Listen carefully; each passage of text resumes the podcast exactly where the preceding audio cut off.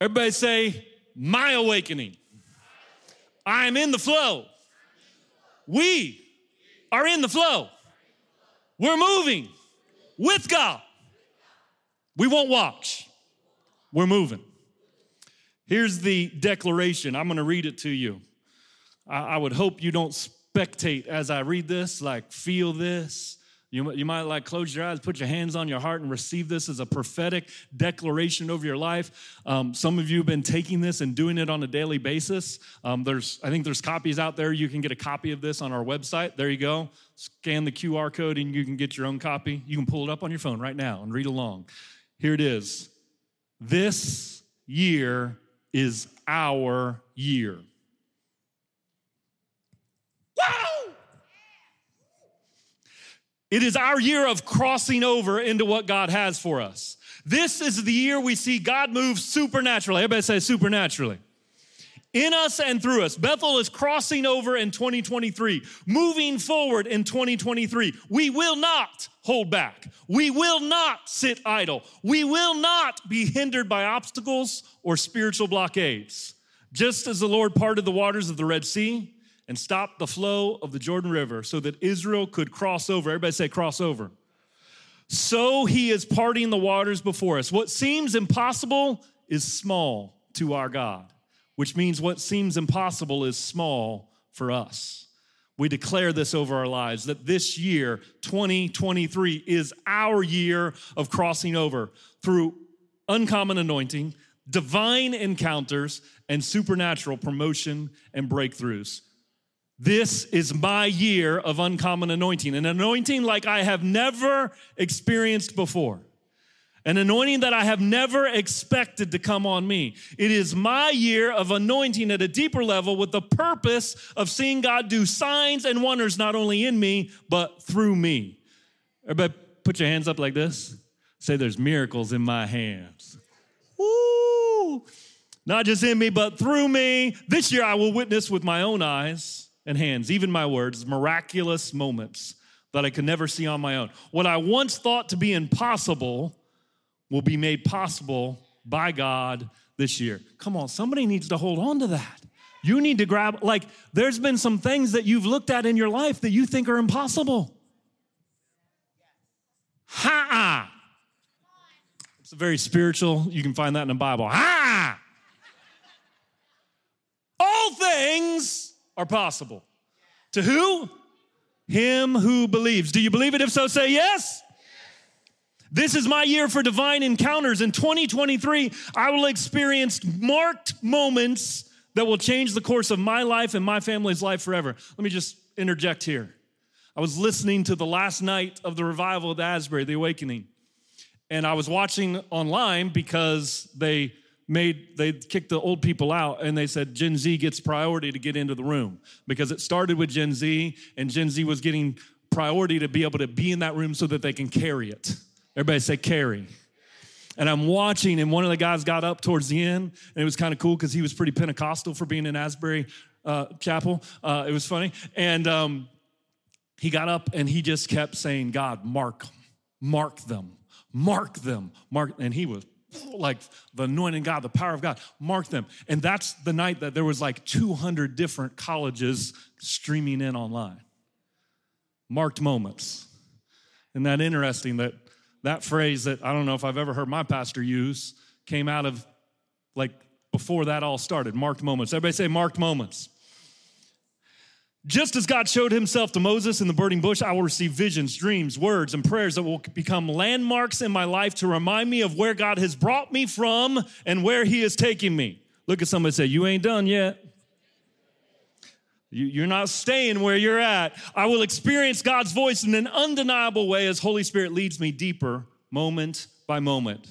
This is my year for supernatural promotions and breakthroughs, a year of accelerated promotion. This is the year that God begins to move me into things for which I never thought I was qualified. Oh my goodness.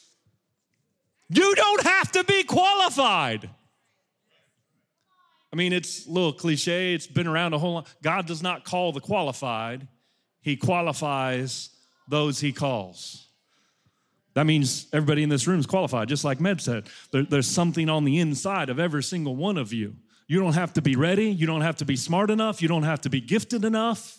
You just have to respond in obedience. Everybody say yes. Don't say yes to me. Say yes to the Holy Spirit. Say yes. This is the year I see my calling supernaturally increase. This is the year that I see my that thing I wanted become this thing that I'm living in. The year where what I've been believing for finally comes to pass. In 2023, I will see a supernatural breakthrough in all areas of my life. God is taking me from level to level, from glory to glory, from faith to faith. This year, I will see increase like never before, promotion like never before, breakthrough like never before. I am no longer waiting for God to move. I know he is moving, and I am stepping into all that he has for me. This is my year to become all that God has called me to be. Yeah. Who wants some of that? Who's ready to cross over? If so, say yes. Now, I can read that and like you can woohoo and shout a little bit, but there's a difference between hearing that and receiving that and then activating yourself to move into it. God is not going to move you into that. You must participate. Everybody likes, I love Christians, but some of us, I did this for years, we pray prayers like God's gonna do it all for us. And if you read through the Bible, all through the Bible, are there miracle signs and wonders in the Bible? Yes? Yes. And are there at times where God divinely intervenes and he does something that involves no man, no woman on the earth? Yes. But if you read the Bible, just read it. Don't take my word for it, but read the Bible. You will find that the vast majority of miracles in the Bible occur when a man or a woman partners with God, when they do their part to participate in the miracle that God wants to bring. There is always a step of obedience that God asks us to take. How many are ready to take some steps? Yes. So I want to start here. I'm going to recap some things that Pastor Marion said last week, but I'm going to give it to you really succinct because what I want you to hear is he said the same thing 5 different ways. By the way, that's not a bad thing. That's a good thing. Because I'm pretty sure that all of us didn't get everything he said last week. Because when I was reviewing this and preparing, I was like, oh my gosh, that is so important, so vital. So here's some of the things he said. He said this. He was creating a definition and a contrast between a move of God and an awakening. And he said, a move of God is personal. Everybody say, that's me.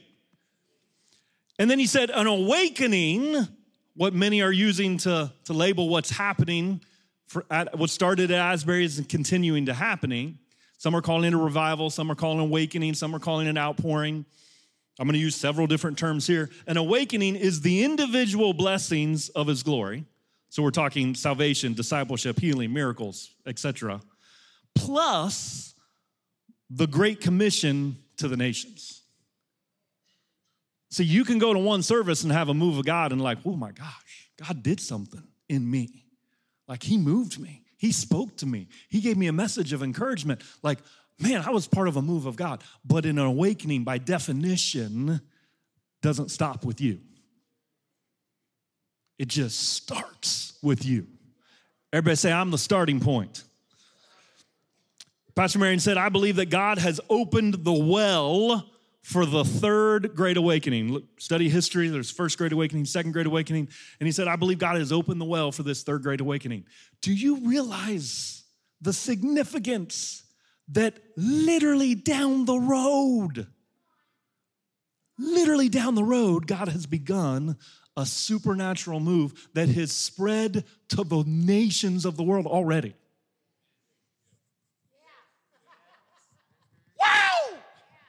Like, somebody get excited about that. Like, that is, you're in the midst of something. Look at somebody and say, you're right in the middle. If you don't like talking in church, you won't like my preaching. Sorry. The first goal of God the Father is to establish a family. Again, saying this a little different way. To initiate relationship with individuals and grow a spiritual family of believers. Like you, everybody say me, you are God's first goal. To initiate, he wanted to bring you in as part of his family. To say, that's my boy. Looked down out of heaven and said, Tony Littrell, my boy. The one I'm well pleased in. The one I love Tony. And if it's just Tony, I would have sent my son to the cross to die for the penalty of his sins so that he could be brought back into right relationship with the Father so he could expand his family. God's first goal is salvation and redemption, to bring you into the family. If you're not in the family yet, we might welcome you in before you leave today. First goal, establish a family. Second goal, for his family members, everybody say, that's me. If it's not, we'll take care of that before days. For his family members to carry his DNA to others to come into his family. Say, I'm the starting point. You become part of the family. And then he says, oh, now they're stamped with my DNA. I stamped Jay with my DNA. And now everywhere Jay goes, he gets to carry that DNA of redemption, of wholeness, of joy, of being who God designed him to be. Everywhere Jay goes, he's carrying this family-ness of who he is as a child of God. This is something that I've heard Pastor Marion say for decades. The anointing is in me for my sake, but on me for the sake of others. It's in me for my sake. Could everybody in the room raise your hand for a second? Just everybody. I'm not going to make you stand up or anything. Just everybody raise your hand. These are all the people that need the anointing of God on you because you got issues. You need you some Jesus. And we don't graduate from this work. So it's not like you get all holy and sanctified and then you don't need the anointing of God on you for your sake. No, you need Jesus. There's been some things you've been trying to do on your own that you ain't never got my pastor's anointing on me, that hillbilly vernacular, that you ain't never gonna take care of on your own. It's in you for your sake, but it is on you for the sake of others. There's some people that need the Jesus on the inside of you. You can't be selfish and hold that all to yourself. You're just the starting point. Say, I'm the starting point. So how does an awakening work? Again, I'm repeating things from last week very intentionally. I want you to see that you're the starting point. Number one, the awakening, it reestablishes the DNA of God, his godlike nature and power in individuals. And number two, then those individuals take the DNA, nature, and power to disciple and transform nations. Pick the language you like. I'm saying the same thing over and over again so that you understand that I am the starting point. Everybody say, I am the starting point. Starts with individuals. God cannot awaken a nation. He cannot awaken nations if he doesn't have individuals awakened first. And I'm going to read this. This is the reformation God desires, and it will happen as God captures the hearts of men and women, and he redeems them individually, and then with redeemed, empowered, and changed hearts, those individuals carry it into government and the structures of society. That's an awakening. So we can't really know for certain if what started in Wilmore is a true awakening because that's going to take time. It's going to take a whole lot of people who are the starting point to walk this out, to continually surrender to God, to become more like him, to carry whatever God has put on the inside of you everywhere you go, to realize that you have a responsibility. Everybody say, I have a responsibility. One more quote. He said, you cannot bring order if you're not in order. You cannot bring order, i.e., you cannot bring awakening. You cannot bring revival. You cannot bring redemption to others if you are not first in that intimate relationship with Father God. If you haven't first accepted the love of God to redeem and make you whole, to take away the guilt, shame, and condemnation out of your life. See, if you're not in order, you can't bring order to others. Now, like there was last week, there was a whole lot of amen in and ooh, yeah, when Pastor said that. And I got a little bit this morning, not quite as much. But here's what hit me. Even last week when that happened, I was like, whoa, they were loud. You're not in order. If you can't bring order, if you're not in order, amen, hallelujah. And sometimes we like to amen a thing without counting the cost of the truth we're amening. Put your hand on your chest. Say, I am the starting point. Order begins in me. Holiness begins in me. Redemption begins in me. You, me, we're God's design to carry an awakening to the world.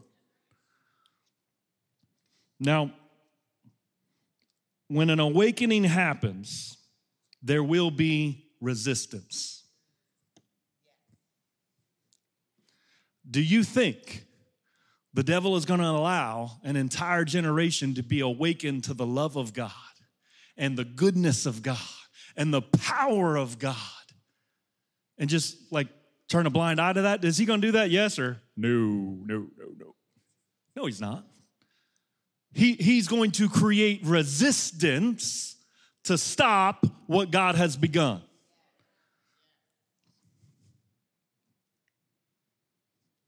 Guess who gets to choose what you do with that resistance?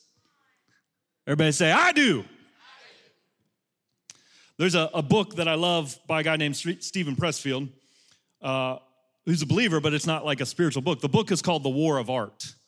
If you're a writer, an author, a creator, you should read the book. But anybody ever heard that statement that art imitates life in society?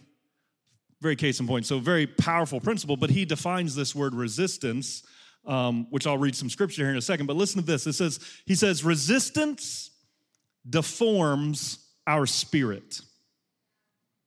It stunts us and makes us less than we are and were born to be. If you believe in God, he says, and I do, you must declare resistance evil, for it prevents us from achieving the life God intended when he endowed each of us with our own unique genius. He says, the rule of thumb, the more important a call or an action is to our soul's evolution, or might I just say, to our own personal awakening, the more important it is, the more resistance we will feel toward pursuing it. Resistance has no strength of its own. Every ounce of juice it possesses comes from us.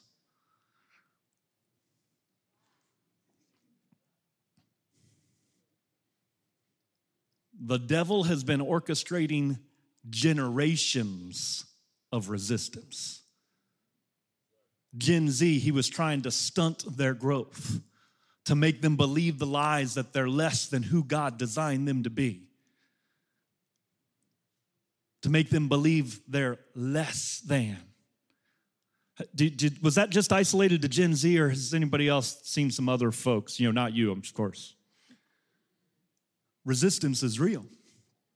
That's why Ephesians 6 says this, a final word. He says, be strong in the Lord and in his mighty power. Put on all of God's armor so that you will be able to stand firm against all the strategies of the devil. Everybody say resistance. For we are not fighting against flesh and blood, enemies, but against rulers and authorities of the unseen world, against mighty powers in this dark world, and against evil spirits in the heavenly places. The devil is shaking in his boots about what has begun in the earth. Do you guys realize how crazy that is? What God has begun in the earth, and it's like down the road. Can I encourage you, if you haven't slipped down to Wilmore, I know it's like so far away. 15 minutes from our door, okay? Just drive through. Because there's a residue of the anointing of what God's doing. It's biblical principle. And God is doing something.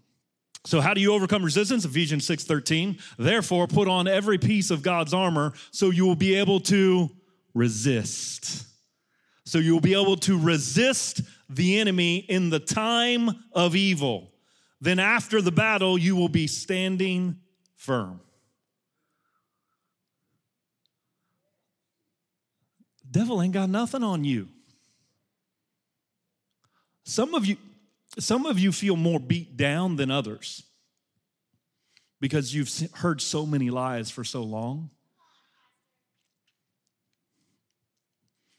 And when you grab hold of the truth of God, there's an awakening that happens on the inside of you. Because it's not about you being perfect. No perfect people in the room. If you are, you won't like our church. We got some, anybody else got jacked up, got some issues in your life? Come on. Yeah, we like to keep it real around here.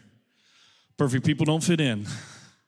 People that are on the journey, becoming who God designed them to be, that refuse to settle. People that want to change the world and be a difference maker. Any of those in the room? Woo! So I want to talk to you about two essentials for your awakening, because that's what we're talking about. Like this, we're talking about crossing over, and who's it start with? Who's the starting point? You, me. I am the starting point. And so if we're going to overcome resistance and step into this awakening that God has for you, listen, it can't be an awakening. It must be your awakening. Everybody say, my awakening, my move. Say, I am part of the move of God. Say this and get it, take it. Say, I am the move of God. It's your awakening. Essential number one, just going to give you two. Essential number one for your awakening, for it to be real in you. Full and joyful surrender. Full and joyful surrender. Now, some of you were in church on January 1st. We had an evening service that night. I actually preached about surrender, full surrender. Added that word joyful. How many want some more joy in your life? Joyful surrender. The Bible talks about in Hebrews 12 that Jesus endured the cross for the joy that was set before him. See, when you're going through resistance, there's going to be some tough stuff. How many of you right now got some tough stuff going on in your life?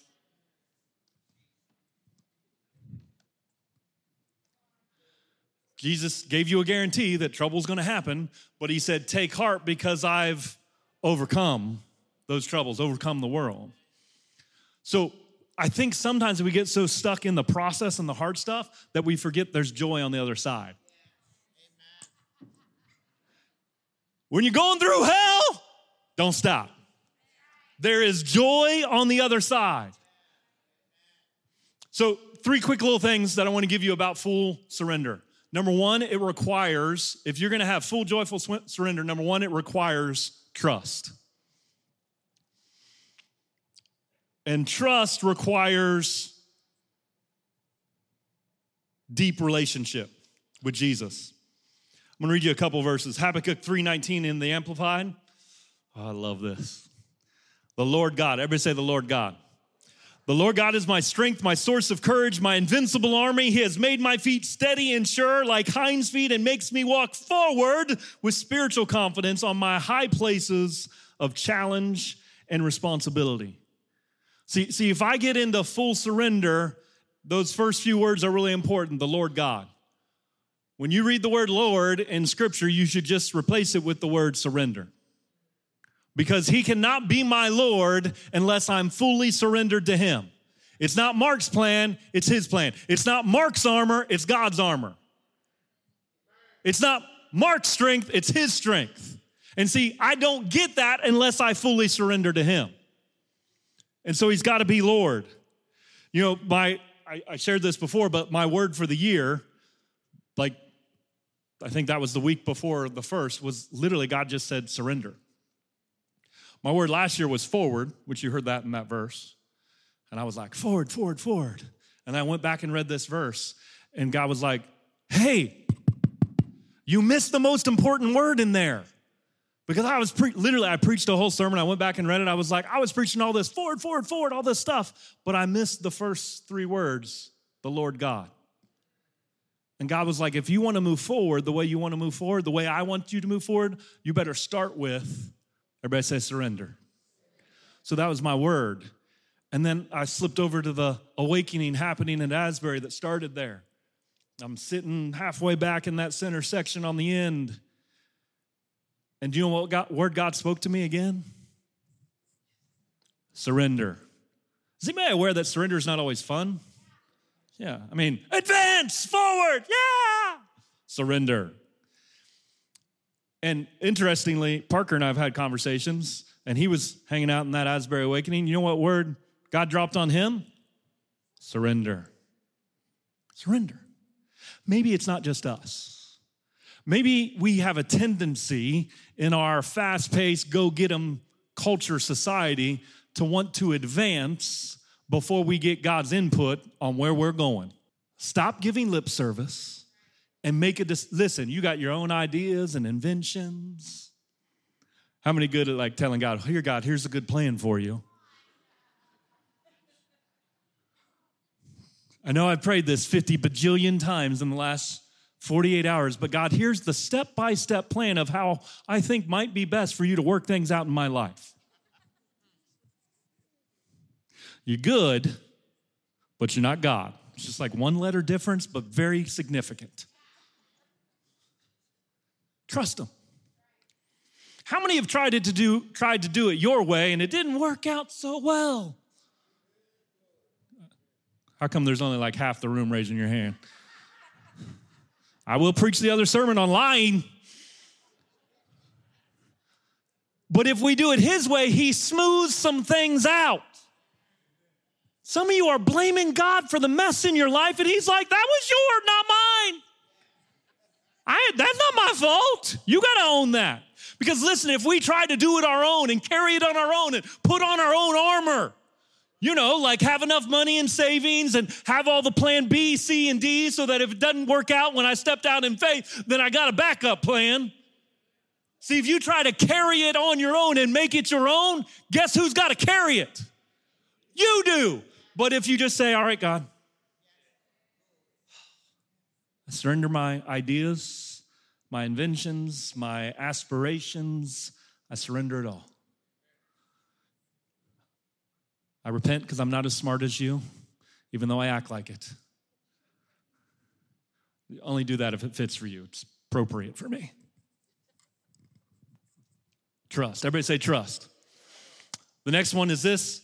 We're talking about full, joyful surrender. What do you got to do? First, you got to trust for real. Look at somebody and say, for real. Stop messing around and acting like you're trusting and coming into church and looking pretty and saying I'm a Christian on social media, but not trusting him. He must be all. There cannot be a plan B. Trust. Number two, you got to learn humility. It is a requirement for you to have full, joyful surrender. The word of God, pride comes before a fall. A haughty spirit before destruction. Surrender those plans. Stop acting like you know it all. Stop acting like your plans. But by the way, I know I'm coming across a little harsh because this is how I have to talk to myself. Ow. That hurt. Sorry, Lenny, I just hit the mic on my bald head. Good thing I didn't cut my hair, Miss Pat. Might be the first time I've stuck my tongue out at someone from the platform. I repent, Lord. Listen, I had the blessing. I was in a room with a guy named Trent Shelton, believer, motivational speaker. If you haven't heard his stuff, it's really, really good. And I'll drop a couple things he said the other night. He said this. He said, you have to surrender everything you want to do, for everything you are called to do. Because sometimes what you want to do is not what you're called to do. Should I read it again? Or sometimes what we want to do is not what we're called to do. Surrender, humility. His ways are higher than my ways, Isaiah 55. His ways are higher than my ways. His plans are better than my plans. Now, the other side of that is with humility. For some of us, we're going to surrender everything we want to do. Hold it with open hands. Say, God, it's yours. And it's going to hurt, and it's going to be gut-wrenching. We're going to let it go. Remember, Pastor Marion shares the story of when he and Pastor Steph were dating, and he literally, I remember many of you have heard this story, but he literally, God was speaking to him, convicting him, and saying, hey, that's your relationship. That's your plan. You got to surrender that to me. And he pulled off the side of the road, bawling his eyes out, and he said, in so many words, I don't know exactly, but like, okay, God, she's yours. I surrender this relationship to you.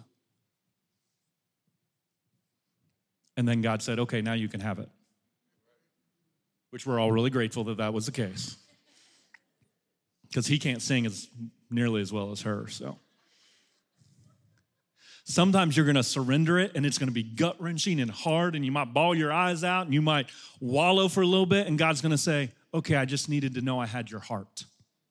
I just needed to know that that thing didn't have you, that relationship didn't have you, but I have your heart. And so we've got to have the humility to let it go. Everybody say, let it go.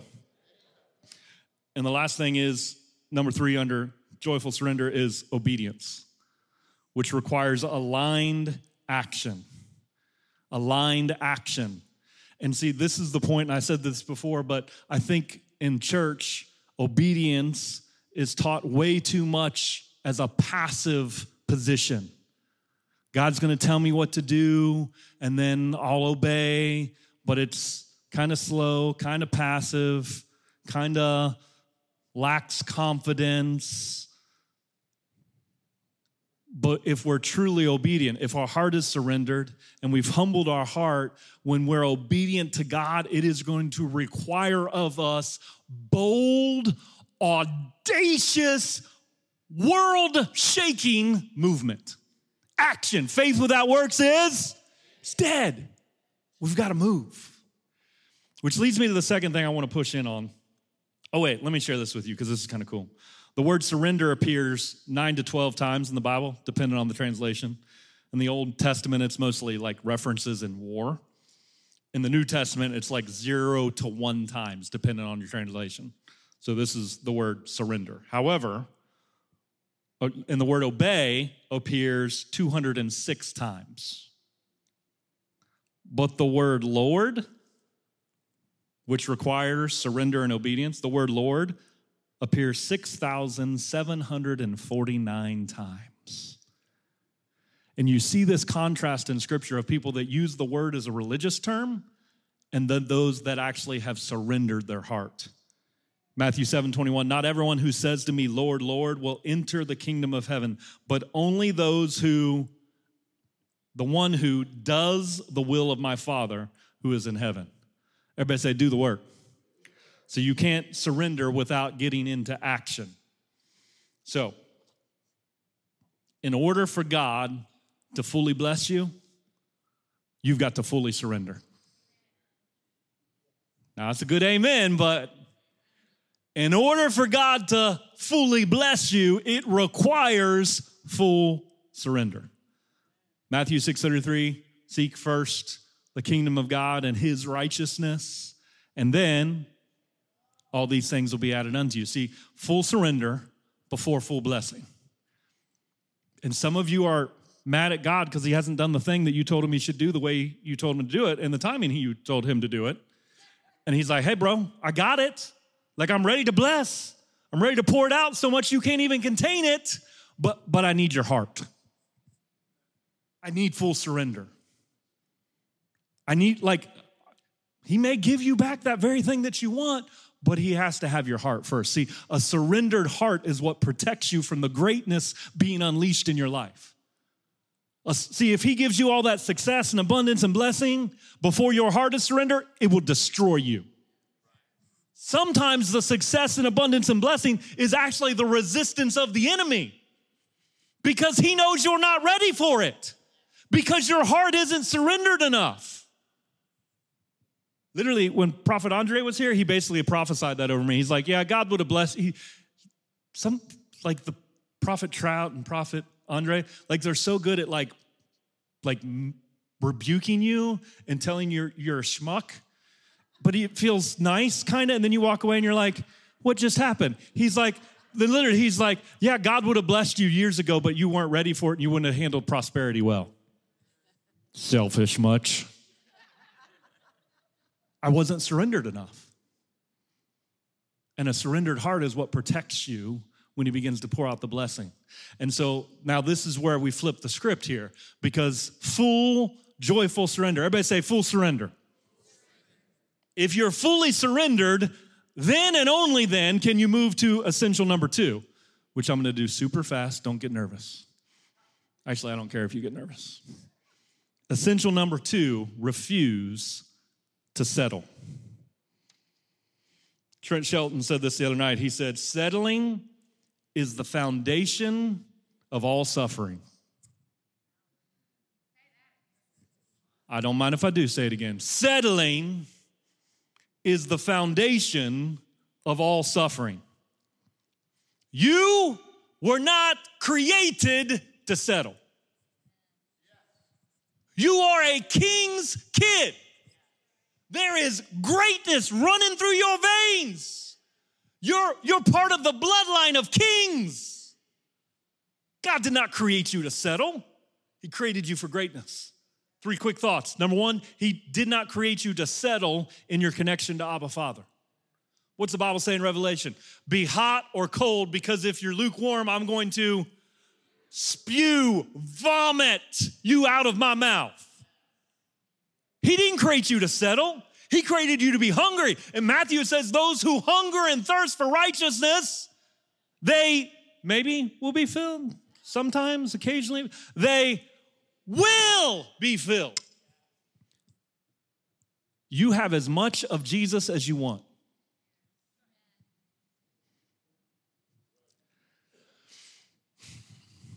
Religion is not going to fill the void in your soul.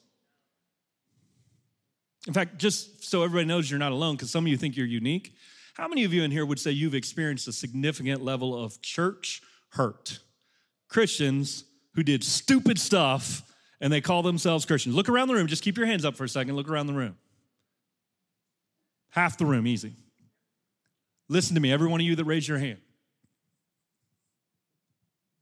Jesus has never hurt you. Jesus has never let you down. And some of that stupid stuff that people did and they said it was Jesus, wasn't him.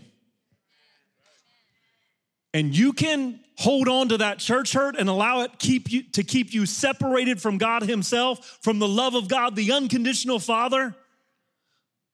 You can do that for the rest of your life and say, I got hurt in church and they did this and they did that. Listen, people are hypocritical and stupid and mean and goofy. Sorry, God. God made them in for greatness. Listen, people didn't hurt you.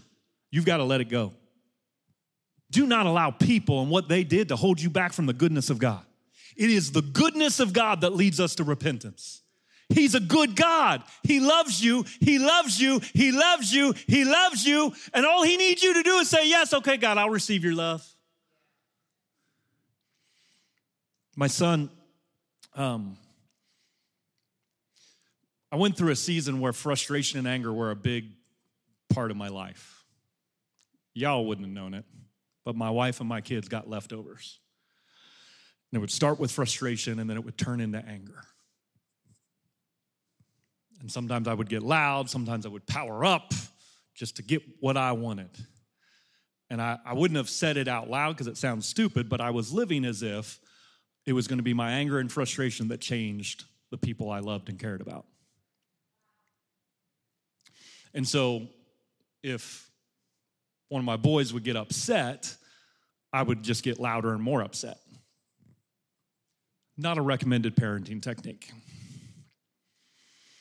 And I had this transformative moment where I realized this belief that I was really living in, and I decided to flip the belief. I realized that's not biblical, that's not God, that's not serving me and my family. And so I decided to align with the word, and I just started, instead of anger and frustration changing, I said, it's my love that changes everything. And I had this one little practice when the boys were younger, and they would get upset and throw tantrums, or they'd just be mad at me. I'm sure your kids didn't do that, but mine did. And they would get upset, and in the past, I'd go right there with that negative, angry energy. And God just one day, he said, just love them. And so I would grab Jack or Hudson. This one was more Jack in that season. And I would grab him, and I would hold him. And I wouldn't say anything out loud, but my love changes everything, my love changes everything, my love changes everything. I would just hold him until he didn't have any fight left. And he'd know that I loved him. And I feel like some of you, half the room that have been in church hurt, and you're angry, pardon the expression, but sometimes you got to call it like it is. You're pissed off at God and people. And I hope that today God just grabs you until you don't have any fight left. I love you, I love you, I love you, I love you, I love you. And my prayer is just that you'd let go of that fight, that you'd let him love you, because his love wins. His love changes everything. Stop fighting it. Stop letting other people rob you of his love for you, because you're not going to feel peace and wholeness and joy. You're not going to feel any of that. External stuff is superficial and temporary, but the love of God is forever. And I think part of this awakening that God has begun, it's the reminder that it's not about people or religion or organizations. It's about Jesus. And it's about his love. And his love is perfect, and it never fails. His love never fails. People will fail you, but his love will never fail you. Just close your eyes. Put your hands on your chest. Say, I receive his love. I receive his love. I choose to let go. I receive his love. God, I pray that your love wins in me today. I receive your love. In Jesus' name. Don't settle for a mediocre, distant relationship with Abba Father. He's a perfect Father. He loves you. Settling is the root of all suffering. Don't settle for your home not being anchored in a God that loves. Don't settle for it. Fight for your home. Fight for your marriage. Some of you are settling in your marriage. Stop it. Some of you born again, blood-bought, part of the bloodline of King's believers are living in toxic relationships. You're living in dead-end jobs that you dread going to. You're living in poverty and lack. You're living without purpose. I love you. Stop it! You're a king. It's time to start living like it. Don't settle. Listen, don't settle for just being a observer in this space here. Trent Shelton, he said this. I'll wrap up with this. He said there's three kinds of people in the world. There are watchers. There are wishers. I'll tell you the third one in a second. There's watchers. The Pharisees and the Sadducees in the Bible, they were the watchers, watching other people live into their purpose, their destiny, and their calling. Are watchers positive or critical? Oh, some of you know, some of them. And they will criticize and critique from the sideline, the watchers. And they'll Monday morning quarterback, and they'll talk about the church, and they're the watchers. The watchers, the watchers. Then there's the wishers. The wishers, they're wishing and hoping and prayer. Wishers are buying a lottery ticket but not starting a business. Wishers are wanting their boss to pay them more but not doing an excellent job with the job they already have. Wishers want that relationship that they've always dreamed of, but they're not participating in it at all. You know, you actually got to talk to someone if you want to meet them, right? Whether it's digital or in person. Listen, online dating is not a lack of faith. Good golly. Like half the people I meet now, like met online. It's beautiful. It's awesome. It's the world we live in. Sorry, tangent. That's for somebody. The watchers, the wishers, and then the third category, the workers. The workers, people that are willing to put in the work, do their part. Remember I said that earlier? The miracle that you got to, God, what's my part? How do I partner with you? You've got to do your part. You've got to do your part. And the Bible says, let's bring this back kingdom. Let's bring this back to how do we get to carry this to the nations? Maybe we might just start at home because the Bible says that the harvest truly is plentiful. But the workers, everybody say workers. The workers are few.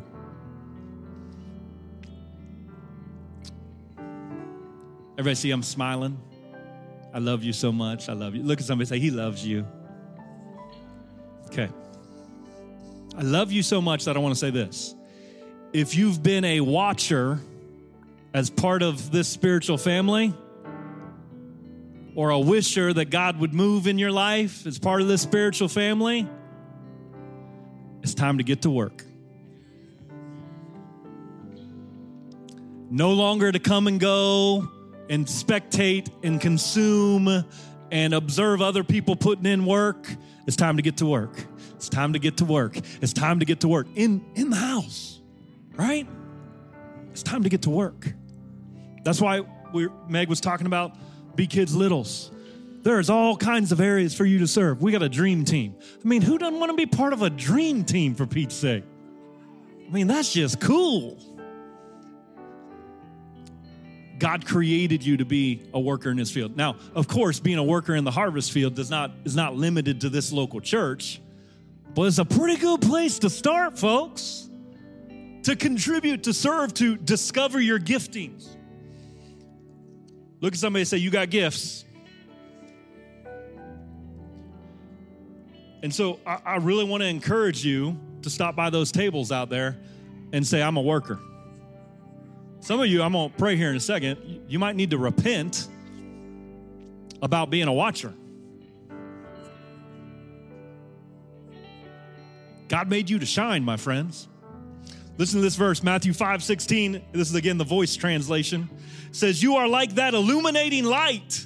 Let your light shine everywhere you go, that you may illumine creation. So men and women everywhere may see your good actions and may see your creation at its fullest, may see your devotion to me, and may turn and praise your Father in heaven because of it. You made to shine. Woo! You made to shine. Not just flicker. Shine brightly. And that's what we do is, listen, whether it's in your life, some of you have been watching in your own life. Stop that. You got calling and destiny on your life. Stop living below God's greatness that he placed on the inside of you, okay? Some of you have been watching in your family. Stop that. It's time to get to work in your family. Some of you have been watching in church. Stop it. It's time to get to work in the church.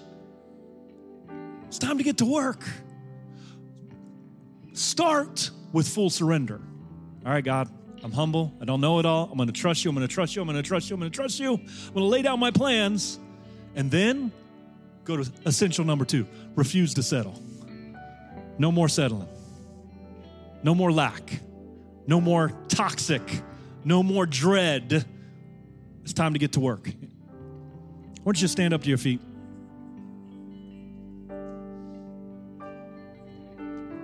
And I want to ask you a question because rarely a service goes by where we don't do this.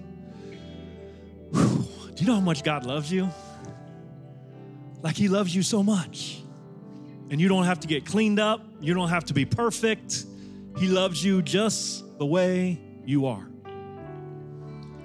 And again, maybe he could just wrap his arms around you and say, I love you, I love you, I love you, I love you. Some of you have been fighting that for a while. Just let it go. Close your eyes right now. If you're in this room and you're ready to let God love you, maybe you're ready to come home.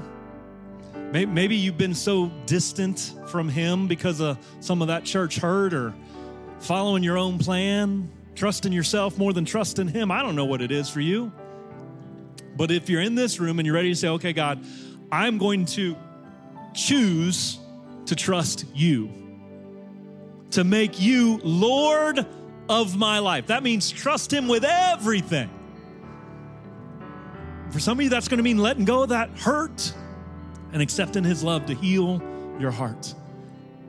But to be clear, this is a moment to say, I'm coming home to Jesus. I want to be in relationship with him, whether you've been distant or you've never done that before. You want to begin a relationship with Jesus or return to that relationship and allow the love of God to win in your heart. Jesus, I pray you give him courage to respond right now. So if you're in this room and that's you and you want to say yes to the love of God, not to church or religion or no, to the love of God that is unconditionally, it's unconditional for you. He loves you. And if you're here and you need to say yes to him, on the count of three, I just want you to raise your hand. I'm going to pray for you right where you're at so that his love can win in you and in your heart. On the count of three. 1, 2, 3. Just slip your hand up. I'm going to pray for you. A lot of hands. A lot of hands. Hallelujah. Hallelujah. His love wins. His love wins. I love that some of you, you've been in church your whole life, but I think some church hurt's getting healed right now. Hallelujah. Come on, don't miss your moment to let it go, to let the love of God come in. If you need to raise your hand, raise it up right now. 1, 2, 3, raise your hand up. I want everybody in this room to pray this prayer right now. With those that have raised their hand, say, Jesus, it's your goodness that's leading me to repentance. I choose to let go of the hurt, the unforgiveness, the bitterness, so that you can make me whole. I choose to repent of my sin, the stuff I know, the stuff I don't. I receive your love now to make me whole. I believe that your love is greater than anything. And I receive you now as my Lord and my Savior. In Jesus' name, amen, amen.